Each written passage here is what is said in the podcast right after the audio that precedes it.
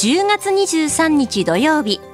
ニッポン放送 OK Cozy up 週末増刊号。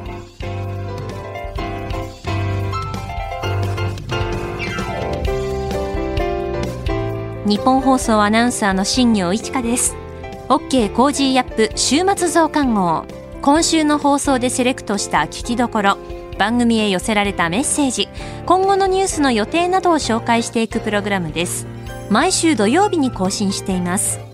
まず今週の聞きどころそしてこれからのニュースの予定の紹介。トレーダーで株ブロガーのひなさんから今週の株式市場のまとめと来週の見通しについて。そしてこれからの投資に役立つ情報についてサラインベストメントサービス代表の北川博文さんに伝えていただきます。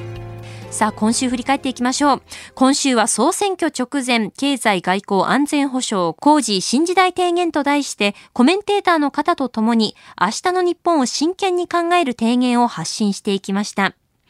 えまだ聞かれていないという方は、ぜひ、ラジコのタイムフリーや番組ホームページから、ポッドキャスト、YouTube でお聞きください。今週取り上げたニュースについてですが、中国当局がソニーの中国法人に罰金1700万円を課す。北朝鮮が潜水艦弾道ミサイルを発射。中国の経済成長率予測を下方修正。衆院選公示12日間の選挙戦がスタート。ガソリン価格7年ぶりの高値160円台続く。灯油価格も高騰。1都3県25日から飲食時短全面解除へ。国連安保理緊急会合、北朝鮮ミサイル発射で一致した対応を示せず、中国、ロシアが擁護。アメリカの次期駐日大使が議会証言というニュースを取り上げました。今週の聞きどころですが、10月19日火曜日の放送を振り返ります。LINE のデータ管理問題、特別委員会が最終報告書を公開。経済安全保障への対応が不十分だったということで、このスクープを引き出したチームリーダー、朝日新聞編集委員の峰村健二さんに解説していただきました。それでは今週のプレイバック。LINE 問題で調査委員会が最終報告書を公表。通話アプリの LINE がデータを海外で保管していたことなどを利用者に十分説明していなかった問題で調査に当たった委員会が最終報告書を公表しました。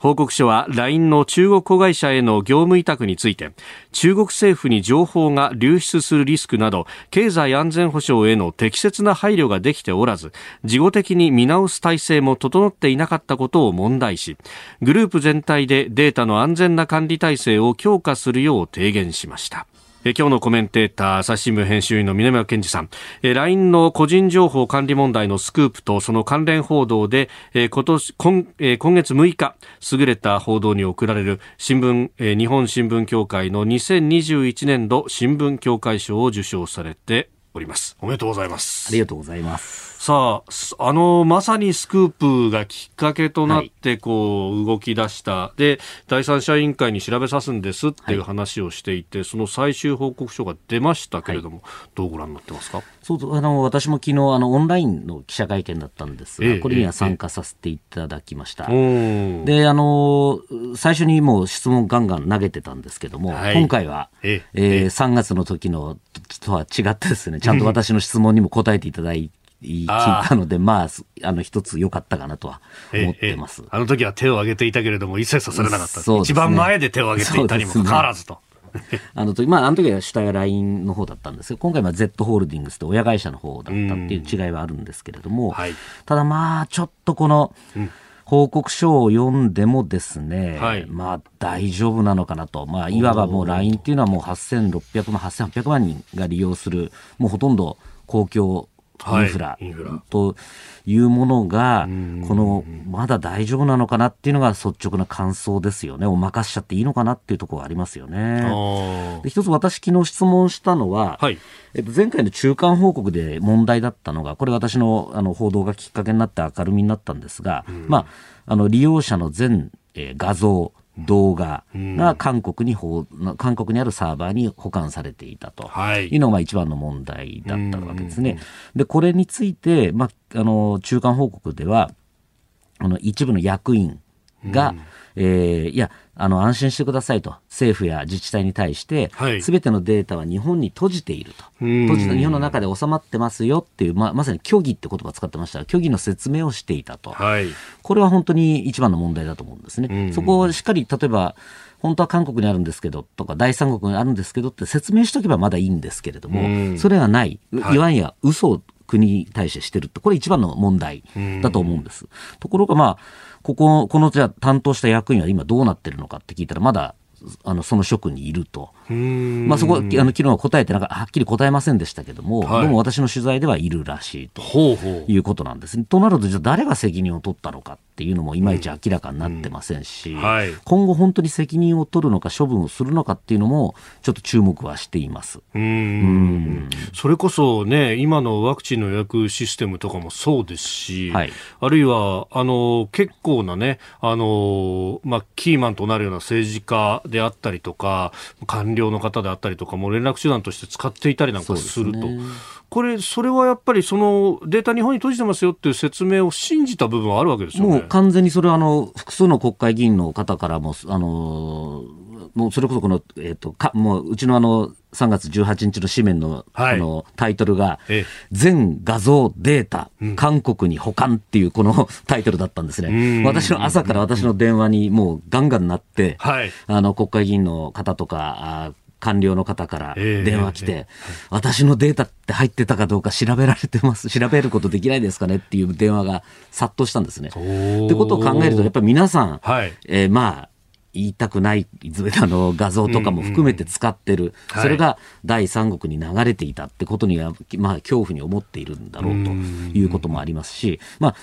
のプライベートの話だけならいいんですけども、はい、結構これ私の知り合いの、えー、外交官とかなんかも、えー、あの普通にこの業務で使ってるんですよね。例えばあの総理が外遊するときなんかもその LINE で全部やり取りしてたんです、はい、アメリカの大使館なんかアメリカのにいた日本大使館なんかもそうだったんですけどもこれがじゃあライバル国とかにもに例えば第三国、韓国なり中国なりに流れてた可能性っていうのもあるわけですよね、この今の状況でいうと、はい、もういきなり外交の交渉から言うとビハインド、不利な立場になる。で、ね、もちょっとびっくりしたのは、やっぱり今回き、昨日のこの最終報告書でもこの経済安保的にも、はい、いろんなこのガバナンスがだめだって言ってるにもかかわらず、いまだにまだ何が問題だったのっていう、こののんきなあのコメントをする有識者とかがいて、何が問題だ、すべて私は問題だと思うんですけども。えーこのやはり本当に安全保障に直結する問題だったっていうふうに私は思うんですよね。やはりその例えばこの昨日もまあこの第三国にこの利用者の情報は、はい、えー、流出したことは確認できませんでしたっていうふうに座長の方は言ってるんですけども、これ、確認できたかどうかっていうのは、昨日もあのはっきり言ってましたけれども、1年間だけなんですね。はい、そのここ1年だけこの1年だけ、ログっていう、このアクセスした記録を残しての1年だけで、1年前のことは確認のしようがないわけなんですよ。だから別に流出しなくてよかったねじゃないんです。流出したことが確認できなかっただけなんですね。だから言ってる言ってたことも十分あり得るってことを考えると、はい、例えば、えー、何かこう政治家のプライバシーの問題とか、えー、官僚の何か不祥事みたいな話っていうのが、第三国に漏れていて、その第三国が悪意を持ってそのデータを溜め込んで、それを例えば何か脅しに使うとか、例えば週刊誌にリークするとかっていうことは十分あり得るわけですし、ないとは言い切れないわけなんですよね。という意味では本当にこれはあの私ただのアプリの不具合ではなくて、はい、もう本当に安全保障の問題なんだと。いうところを一番昨日のまさにこの最終報告でも経済安全保障への適切な配慮ができていなかったっていうまさにこの部分ですね。今この米中が、まあ、対立が深まって、バイデン政権が経済安保が第一一番大事だって言ってる先で、うん、まさに日本のこの公共インフラ、ほとんどの自治体政府が使っているアプリがこんなずさんな状況だったっていうことになってくると、これまた日米同盟とかにも影響しかねない話ですし。そうですね。えー、うん、これで、そのね、あのデータに関して、まあ日本のサーバーに移すんだということを、確か3月の時点でもそんなこと言ってたと思うんですけど、はい、それって進んでるんですか？これはあの私もあの適宜あの別にこれであの報告書が出たから終わりだとは全く思ってませんし、うん、あの取材は継続します。うんうんうん、で、そこで言うと、今のところはあのしっかり計画通りは進めてはいます。ただ、この計画もですね、はい、最初言った話とまた違ったりとかですね、2点、3点結構してるんですね。基本的にこの LINE 社の対応っていうのは、はい、聞かなきゃいい、聞かれなかったらいいやっていうところなんですよ。なるほど。これもよく言う、あの、聞くセリフなんですけど、だってあなたたちが聞かなかったよねっていうスタンスなんですね。だから僕らは言わなかったんだよ。これが僕、この問題で根本だと思ってるんです。はい。それそれじゃ違うんですよっていう、やっぱり公共のプラットフォームなんですから、自分たちから開示するっていう意識が本当に欠けてるなと。で、今もあまり私は変わってないんじゃないかっていう思ったのが、はい、昨日あの、内部でこの事件を受けて、うんうん、あの、この委員会がアンケート、社内に2300人にアンケートを取ったらしいんですね。どういう再発防止、どういう意識でしたか。回答率が、うん30%しかなかった。これ信じられないですよね。普通こういう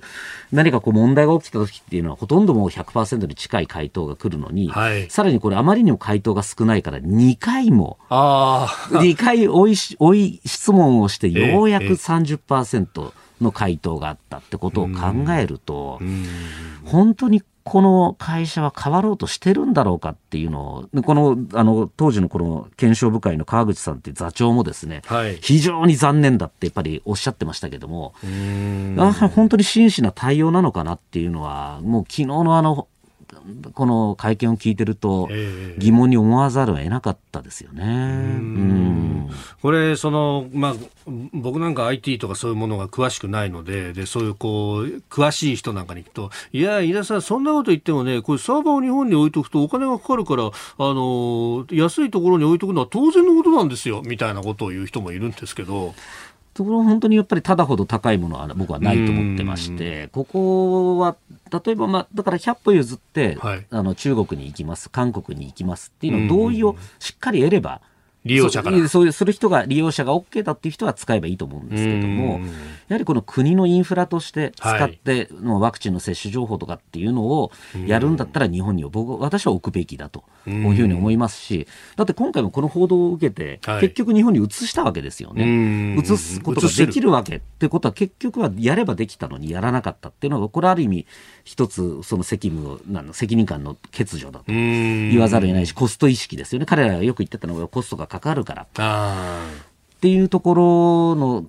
なんですね、その危機感、自分たちはこの公共インフラだって意識のなさですよね。あとは、ちょっと私今非常にびっくりしてるのが、はい、結構この報道を受けて、結構内部で、この犯人探しみたいなことをやってるって話が、私の協力者からも入ってきてて、そこじゃないだろうっていうところですよね。それよりもっと改善する、する方にね、しっかりやってほしいなというのを思いますよね。はいこの後はこれからの1週間のニュースの予定、番組やニュースに関してのメッセージやご意見、後半は今週の株式市場のまとめと来週の見通しについて、これからの投資に役立つ情報についてお届けしていきます。どうぞ最後までお付き合いください。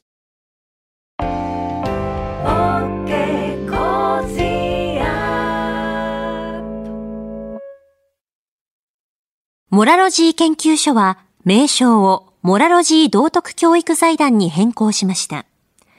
日本人の国民性、勤勉、正直、親切、そして約束を守る。これらは道徳によって支えられてきたとも言えるでしょう。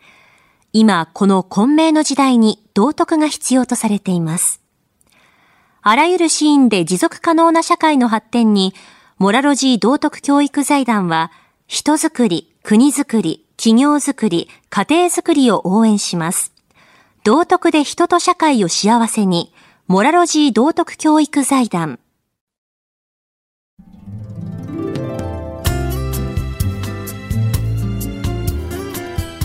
OK Cozy up 週末増刊号。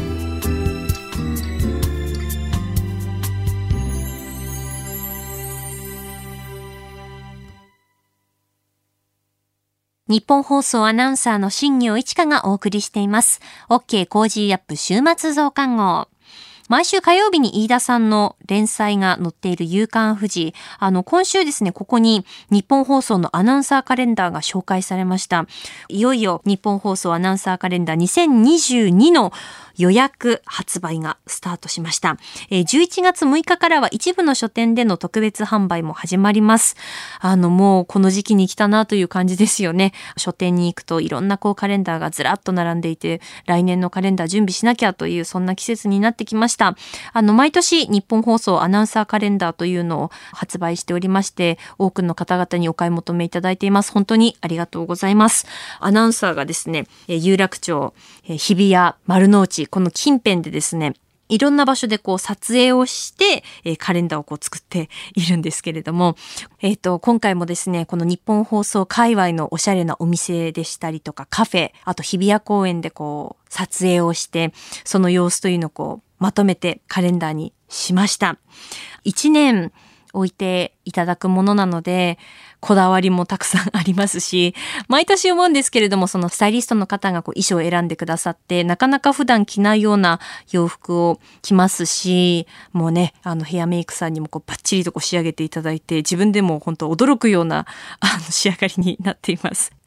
えー、東京有楽町の、えー、この日本放送の周りですね、あの、丸の内日比谷で撮影したこの日本放送アナウンサーカレンダー、インターネットでも、えー、受付をしております。え、書店の販売は、えー、三省堂書店、書店グランデ、書店ブックタワーなどで、えー、行いますので、もしよろしければお手に取っていただければなと思いますし、えー、カレンダーについてもたくさんメールをいつもいただいております。本当にありがとうございました。さあ、そして、え、ニュースに関してですね、メールもいただきましたので紹介したいと思います。えー、原油、灯油の価格が上昇していることについてですね、こちらは本当にたくさんの方からメールいただきましたので、えー、ちょっと代表してという形になりますけれども、40代の女性の方からいただいたメール、ここでご紹介します。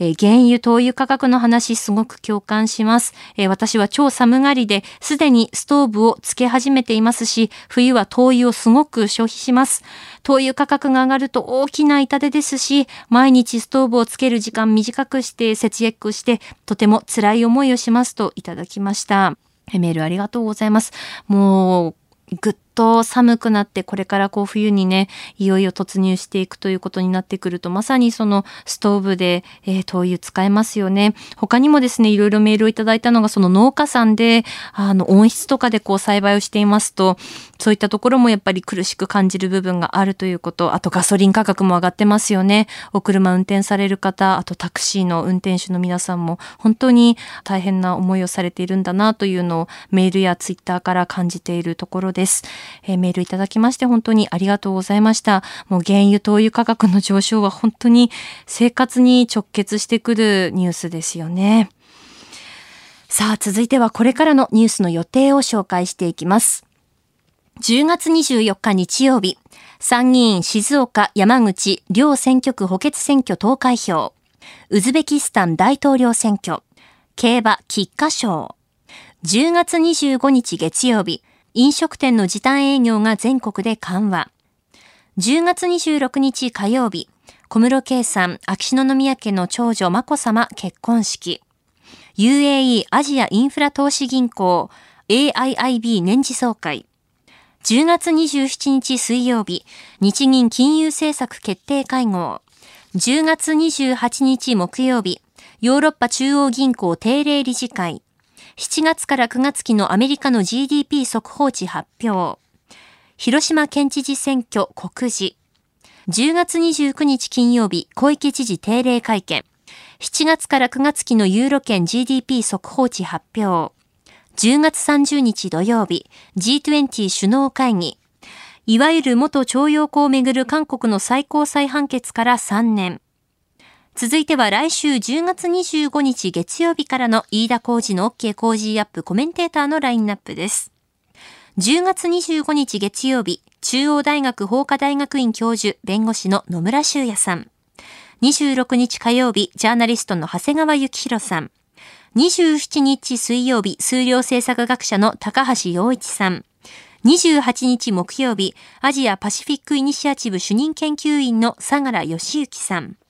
29日金曜日、元内閣官房副長官で慶応義塾大学教授の松井浩二さん。コメンテーターの皆さんは6時台から登場、ニュースを解説していただきます。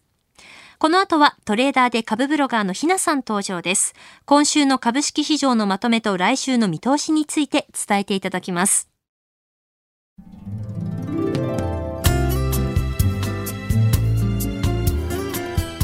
OK Cozy up 週末増刊号。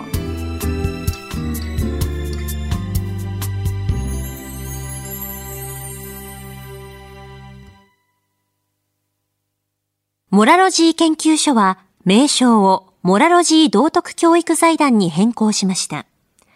日本人の国民性、勤勉、正直、親切、そして約束を守る。これらは道徳によって支えられてきたとも言えるでしょう。今、この混迷の時代に道徳が必要とされています。あらゆるシーンで持続可能な社会の発展に、モラロジー道徳教育財団は、人づくり、国づくり、企業づくり、家庭づくりを応援します。道徳で人と社会を幸せに、モラロジー道徳教育財団。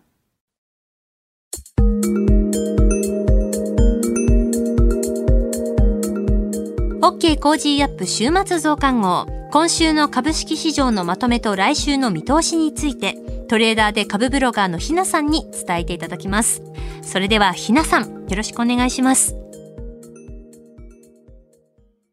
はい、ひなです。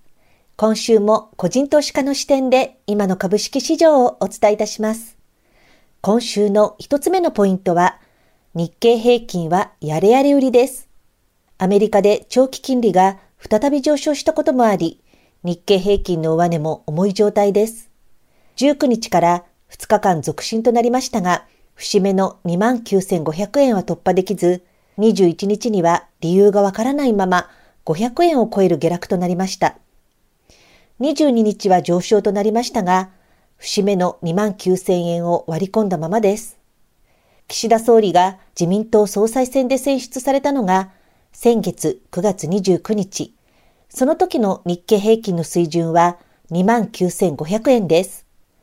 その後は、岸田ショックと呼ばれる急落で、27,300円程度までつけた後、切り返しとなり、20日は29,400円まで戻していました。その戻しからのやれやれ売りというのもあったのかもしれません。やれやれの売りとは戻り待ちの売りのことです。高値掴みの投資家が買い値水準まで戻ってきたところで、やれやれとばかりに反対売買の売りを出すことを言います。岸田総理就任時の値段として意識された29,500円の手前で一度押し返されてしまい、この29,500円近辺は重そうかなというイメージがついてきそうです。そして二つ目のポイントは、資源価格と資源関連株の上昇です。世界的なエネルギー価格の高騰が相変わらず続いています。これに伴い、資源関連株に今週も買いが入る展開が続きました。私のメルマガでもご紹介した再生エネルギー大手の大気アルミニウム工業所は、アルミニウム市況の高騰から上場来高値を更新しています。また、同じくメルマガで取り上げた東方亜鉛も、亜鉛の高騰から大幅高が見られました。ですが、これらの株は、週末には資源価格の下落とともに、利益確定売りに押される展開となっています。このような関連株は、しばらくは資源価格の推移に右往左往する展開が続くかなと見ています。来週のポイントは、決算シーズンと衆院選です。アメリカでは、アップル、フェイスブック、マイクロソフトなど、主力企業の決算発表が続きます。国内でも26日の日本電産やキャノンを皮切りに、27日に新越化学工業やファナック、28日にソニー、オムロンなどのグローバル企業の決算発表があります。また、25日には日本郵政株の売り出し価格が決定。27日から28日に日銀の金融政策決定会合。そして31日には衆議院選挙の投開票日が控えています。相場を動かす材料が豊富な時期だけに、個別銘柄の物色に期待しつつも、乱高下も予想されます。テーマ株や材料株など買われた後の資金の逃げが早くなっているイメージで、典型的な秋相場の雰囲気を感じています。短期的に値上がりしたものは、こまめに利益確定をして、常にキャッシュポジションを高めておくなど、目先はちょっとリスクオフ気味でいくのが安心かなと見ています。今週の相場格言。相場に必勝法はないが、多勝法はある。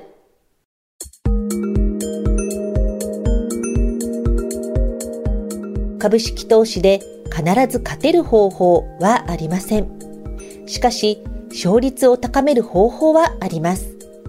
なぜなら相場は過去の経験から学ぶことができるからです。様々なテクニカル分析の方法や私がここで紹介している数々の相場格言なども先人が過去の経験をもとに養ってきた勝率を高める方法の一つだと言えます。私自身で言えばショック安で全体相場が落ち込んでいる時に、釣れ安した有料株を拾うなどの方法があります。以上、ひながお伝えしました。